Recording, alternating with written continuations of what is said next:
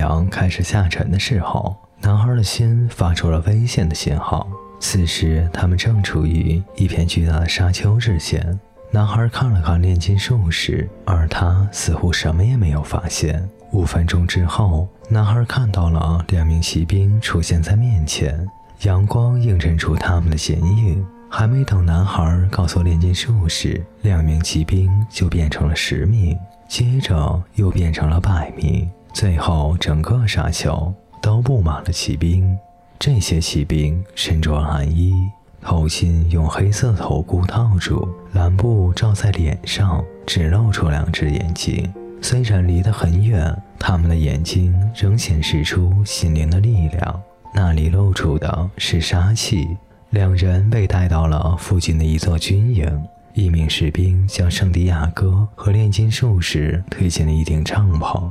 那帐篷与男孩在绿洲见过的帐篷不同，里面一名指挥官正与他的参谋人员开会。他们是间谍，一个人说道。我们只是路过的，炼金术士解释说。三年前有人在敌方的营地里见过你们，而你们同其中的一个士兵交谈过。我是个在沙漠里游走并熟悉星象的人。炼金术士说：“我可不知道军队的消息或者部落动向，我只是给朋友带路才到这里来的。你的朋友是什么人？”指挥官问道。“一位炼金术士。”炼金术士回答说：“他熟悉大自然的威力，并希望向指挥官展示他的特殊能力。”男孩默默地听着，心里很害怕。他跑到异国他乡来干什么？另一个人问道。他带着钱来这儿，想献给你们。未等男孩开口，炼金术士便抢先回答，随后拿过男孩的钱袋，把金币交给了指挥官。那阿拉伯人默默地将钱接了过去。这笔钱可以购买很多武器。炼金术士是干什么的？最后，那指挥官问道：“是熟悉自然和世界的人。如果他愿意，只借助风的力量就可以摧毁这个营地。”那些人全都笑了。他们习惯了战争的力量，而风是无法阻挡的一次致命打击。但是他们的心跳都加速了。他们是沙漠里的人，都畏惧巫师。我想见识见识。”指挥官说。我们需要三天的时间，炼金术士回答。他将变成风，仅仅为向你们展示一下他的威力有多强大。如果他做不到，我们将乖乖的为你们的荣誉献上我们的生命。你们没有权利把已经属于我的东西拿来献给我，指挥官傲慢地说。不过他同意了给旅行者三天的时间。圣地亚哥下江了。炼金术士夹着他的胳膊，他才走了出来。不要让他们察觉出你的恐惧。炼金术士说：“他们都是勇敢的人，最鄙视胆小鬼。”但是男孩已经说不出话来。走到营地中央时，男孩才能够开始讲话。阿拉伯人牵走了他们的马匹，也就没有必要关押他们了。世界再一次展示了他语言的多样性。此前，沙漠是一片广阔的天地，现在却变成了一道无法逾越的坚壁。您把我的财宝都给了他们，那是我拼命挣来的呀。如果你必死无疑，他们对你又有什么用处呢？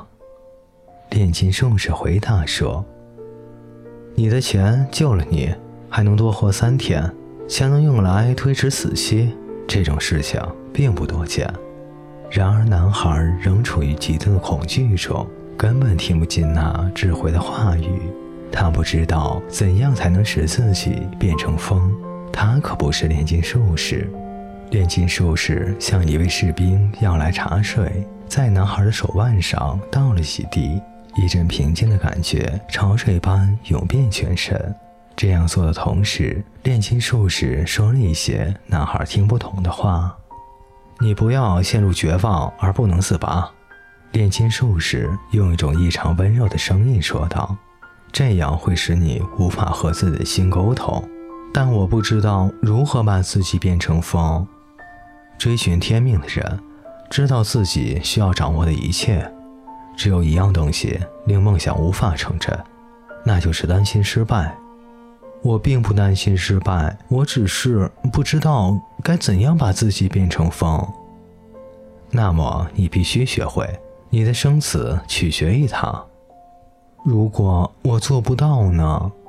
你将在追寻天命的过程中死去，这也比大多数普通人的死要好得多，因为他们根本不知道有天命存在。但是你不必担心，一般来说。死会使人对生更加敏感。第一天，附近就发生了一场大规模的战斗，一些伤员被抬回营地，一切都不会因死亡而有所改变。男孩想，阵亡士兵会被其他人代替，而生活会继续下去。我的朋友，你原本可以死得晚一点。一名守候在同伴尸体旁边的士兵说道：“你原本可以等到和平降临的时候再死，但是无论如何，最终你还是得死。”天黑之前，男孩去找炼金术士。炼金术士正要带上猎鹰去沙漠。我不知道怎样把自己变成风。男孩又一次说道：“记住我对你说的话。”世界只不过是上帝的印象，炼心术就是把精神的完美带到物质层面上啊！您在干什么？为我的鹰，为我的猎鹰。如果我不能把自己变成风，我们都得死。男孩说：“还为什么猎鹰呢？”将要死的是你。炼金术士说：“我知道怎样把自己变成风。”第二天，男孩爬上军营附近一块巨石的制高点，哨兵们放他过去了。他们已经听说他是那个能把自己变成风的武士，都不愿意靠近他。除去这个原因，沙漠也是一道不可逾越的天然城墙。第二天下午，男孩一直凝视着沙漠，他倾听自己的心声，沙漠听见了他的恐惧。他们用的是同一种语言。